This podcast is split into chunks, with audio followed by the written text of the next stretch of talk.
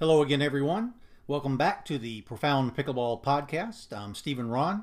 Glad to be back with you guys. I've taken a little bit of a break from the podcast, but I'm really, really glad to be back at it. And uh, this will be a solo podcast today. I've got a few things to discuss with you. I'm looking to have some uh, really good guests coming up soon. And if you or anyone you know would like to be a guest on the podcast, uh, just let me know. We can arrange a Zoom call and do the the um, podcast that way. Um, so if you want to talk about some pickleball, just let me know and we'll try to get you on an episode here. Now, the first thing I want to talk about on the podcast um, are a couple of tournaments that I played in recently.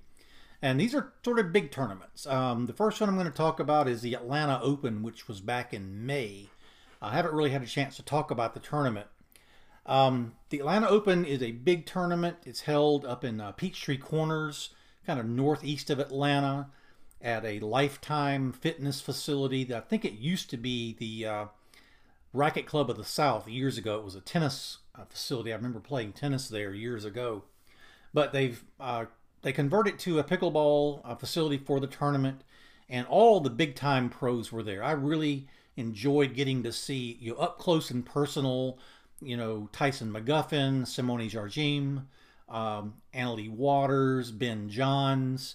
You know just all the top guys were and and women were there. And it was really a great experience you know being able to you know, when i would finish one of my matches you know walk over and watch ben johns play singles you know between my matches um, it was really a, a, great experience from that standpoint.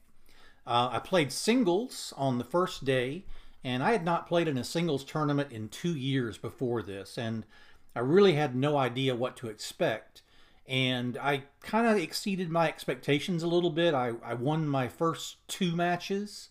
Um, I beat a guy from Missouri the first round, a guy from Tennessee in the second round. And in the third round match, uh, it was in the afternoon, and the guy I played was a very good player. I mean, he beat me in two games, so congratulations to him. But it was a really frustrating experience because the way they do the courts, at least in one part of the uh, facility, there are like six courts all in a row, lined up next to each other. And if you're on one of those interior courts, you're constantly going to get balls rolling onto your court from other courts. So that was one thing that was going on. We just, I mean, almost every other point, you'd have a ball rolling onto your court. And also, it got really windy that afternoon, which I know the tournament can't do anything about that. But they were using these portable nets, kind of the the cheaper ones, if you know what I mean. And twice during our match, the wind literally blew over the net. So it was not a great experience in that match playing because of where we were and the fact that it got so windy.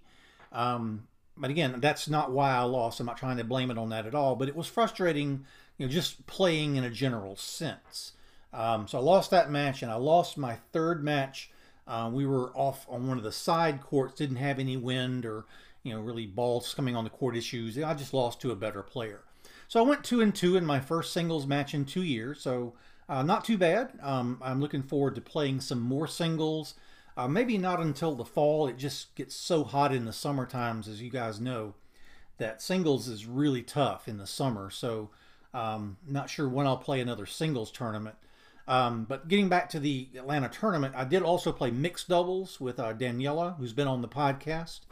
And we uh, didn't win a match, but we played two really good teams. It was a lot of fun playing with her.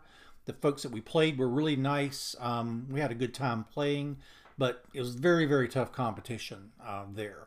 And also played men's doubles with Mark Price, and uh, we uh, went one and two in that in our draw. Now, what happens, we were playing the 4-5 level. Now, Mark and I were going to play 4-0, but when Mark started playing pro singles, um, he was told that he had to move up to 4-5 for doubles. And so we stepped up to 4-5, even though I'm not a 4-5 player.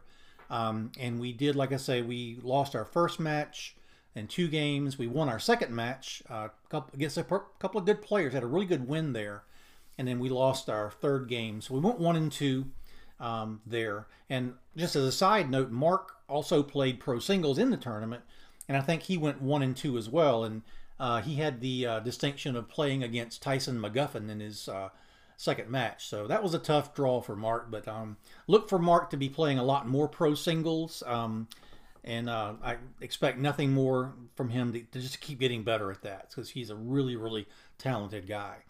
Um, so the Atlanta Open overall was a good experience, I would say. Um, it was a little frustrating again in that singles match where it got so windy, and I was on that interior court with all the balls just kept coming. It was very distracting. But other than that, it was a good experience overall. I'm looking forward to playing that tournament pretty much every year going forward. I would expect. Um, so Atlanta Open, a good experience. Even though it didn't, didn't get any medals, it was okay. Now, the next tournament I want to talk about um, was over in Hoover, Alabama.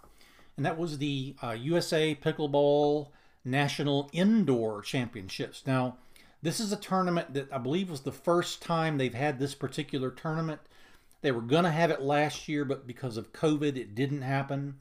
And so what they did was they had it at the Finley Center in Hoover, Alabama, and they set up 26 courts inside the Finley Center. Now, the courts, the way they were set up, it was good in a sense that each court had like a little fence, like maybe about waist high around each court with like a little curtain. Um, but the problem was some of the courts were shorter than others in terms of having enough room on the sides and then behind the baseline. So sometimes when I was receiving serve, I was literally touching that little fence, you know, with my back, trying to return serve. And you know, if you're having to do that, if you take a backswing, you may hit the fence or the curtain with your paddle as you go back.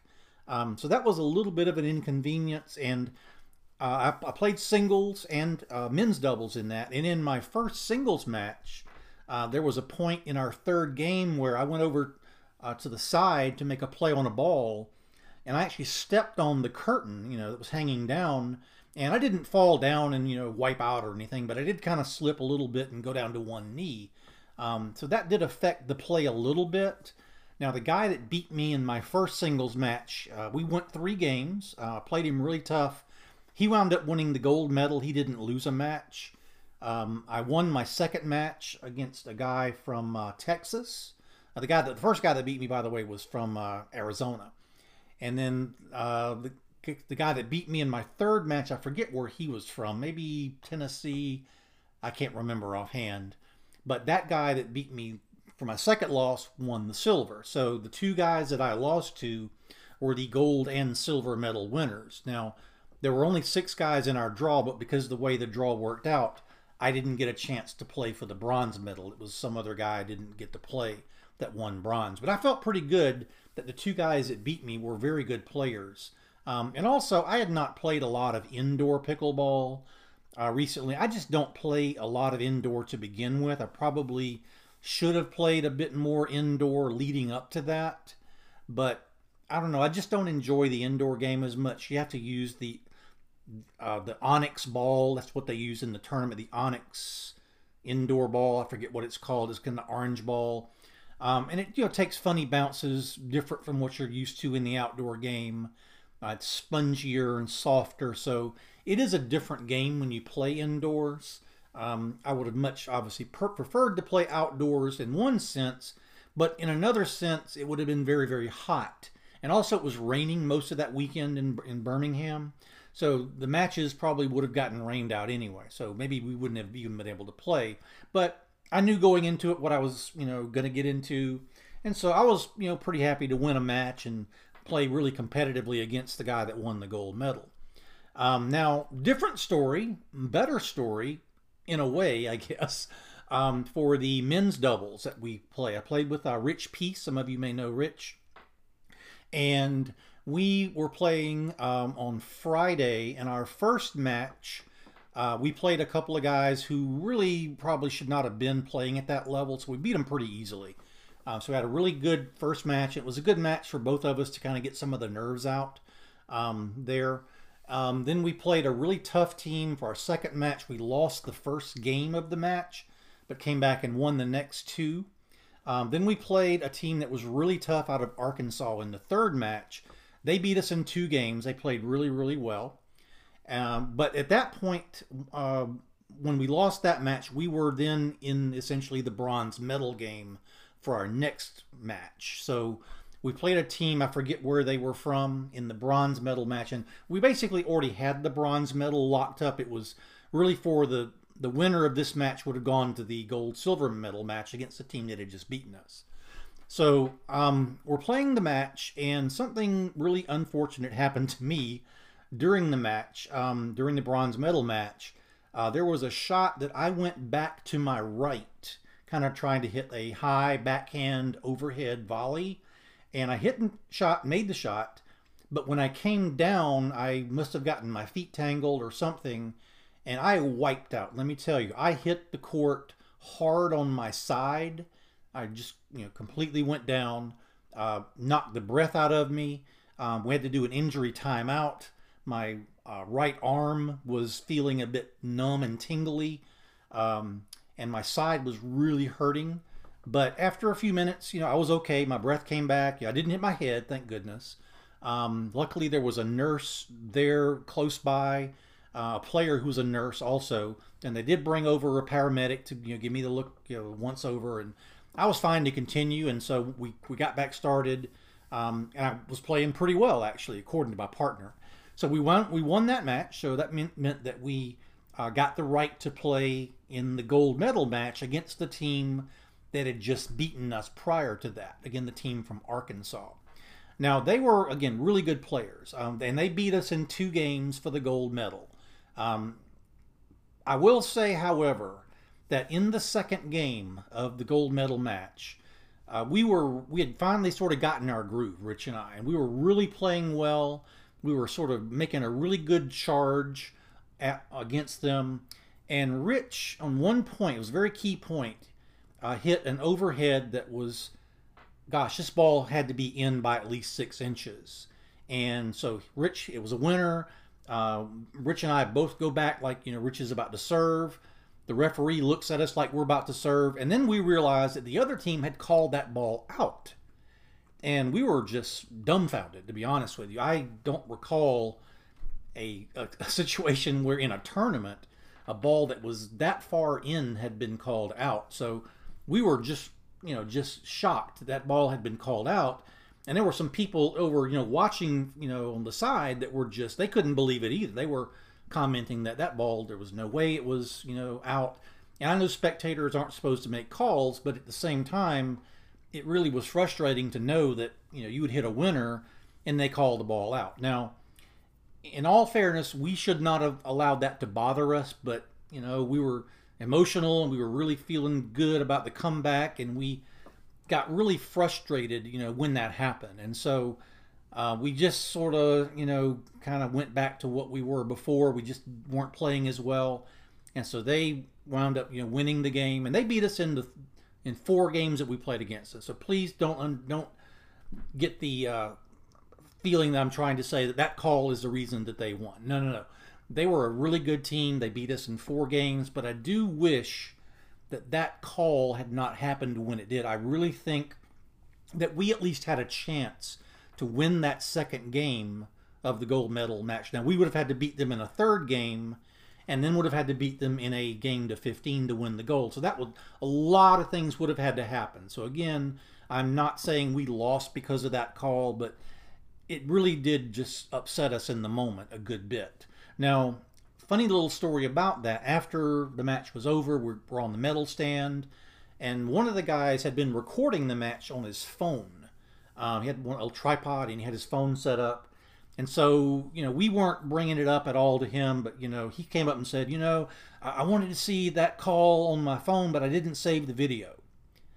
And I was a little bit skeptical. I didn't say anything, but I was like, why? His phone's they automatically save the video. I don't really know what you mean, but again, I didn't say that out loud. I was just kind of thinking that, and Rich and I kind of discussed it once the guy walked away. So you know, we didn't really say much more about it at that point. Now, when I got home the next day, I decided to do a little sleuthing. So I found I knew the guy's name, so I went and found out uh, where he plays pickleball and his local group where he lives in Arkansas they have a Facebook page and he's a member of it. So I went to their Facebook page and I saw that he had actually live streamed the match on their page. And when you live stream a match on Facebook, you have the option of having Facebook save the video file. Well, that's what happened. So Facebook saved the video file. I, of course, downloaded the video of the match. And of course, I went to that particular point and, yep, the, the video validated our, the, our belief the ball was clearly in. Um, now his phone was an older phone. It wasn't you know a newer you know, phone with better quality, but it was very obvious to see that the ball was in the one that they had called out. Um, and again, I know I've made bad calls. Um, we all have, I think. I'm just trying to say it was unfortunate that it happened when it did because, like I said, we were on a good roll, and when that happened, it just kind of took the wind out of our sails, and we should not have let that happen. I understand, you know, uh, we should have risen above that and, and, you know, just put it out of our heads. But that's easier said than done, especially when you're in a really tight match where, you know, there's, there's just a lot of, you know, adrenaline flowing and you feel like, hey, we're getting back in this thing. We got a chance to really push these guys. And again, we were just really pretty much deflated. And also, it was our fifth match of the day. Um, so, you know, we had you know, used up a lot of energy, and I'd played singles the day before, so physically I was getting toward the end of my tank. You know, my side was hurting because I'll tell you more about that in a second. Um, but long story short, we won the silver medal. Um, had a really good experience overall um, in in the tournament. Now, so after the tournament's over, this was on Friday, I believe June 11th. So remember, I, I'd fallen during the match, so I get home, you know, and the next couple of nights, you know, my side was still hurting and it was kind of difficult to sleep because you're getting a good position you know, when your side is hurting is difficult. So after four days of this, I decided, you know, this it's not getting any better. So it was still very painful. So I called um, my insurance company has like a nurse line you can call to get advice, tell them what what's going on. So I told the nurse uh, my symptoms, and she told me, uh, You need to go get an x ray right now. So I said, Okay, I'll do that. So I went and got an x ray um, on, I believe it was the 15th of June, and the doctor uh, there at the facility looked at the x ray and she told me that she thought I had two broken ribs. And so they gave me a shot of something called Toradol, which, oh boy, that worked. I was able to sleep like a baby that night. And they also gave me some pain medication. Um, well, the next day, I got a call from the radiology department, um, and they said that they had uh, looked at the films um, more thoroughly and concluded that I had broken three ribs. And so I said, Well, what can I do other than just take pain meds? And they said, Really, not much at all. Just, you know, ice it down, you know, when you can, um, and just take it easy, you know, as much as you can. And maybe a month or so, everything will be back to normal. Well, I did, you know, rest for a, a few days, but then I kind of got antsy, wanting to go play some more pickleball. So I kind of went out and just did some serving, and I played a few sort of easy games with a few friends. And I have played three or four times since then, and um, a couple of times it didn't bother me at all. But the last time I played, uh, it did bother me. So I've still got some recuperation to do with the uh, ribs there. Um, but as far as general overall pain, it's a lot better now than it was. Um, you know, right after it happened. So uh, I'm I'm perhaps one of the few people in the world who can say that yes, uh, I cracked three ribs while playing pickleball. It's not a normal injury, I guess, that you find in pickleball, but I managed to do it. So congratulations to me. In any event, um, so let's see. Da, da, da, um, the tournaments, like I say, both the Atlanta Open and the National Indoor are both tournaments that I would like to play again. Um, I think next year for the indoor tournament, I'll probably try to play a little bit more indoor a few times before the tournament to kind of get back used to that indoor feel of the softer, spongier ball. Um, and let's see, the Atlanta Open, I mean, that's in May and it gets a little warm, so I'm not sure if I'll play all three events, you know, playing singles, mixed, and men's doubles, you know, that's something that young people can do a lot better than I can. We'll just sort of see how I feel um, at the time, you know, um, especially with singles. You know, I, I really do want to play more singles, but I may not do so much this summer. I've got some uh, friends who do like to play singles a lot, and so uh, we'll sort of see how that goes um, in the coming months.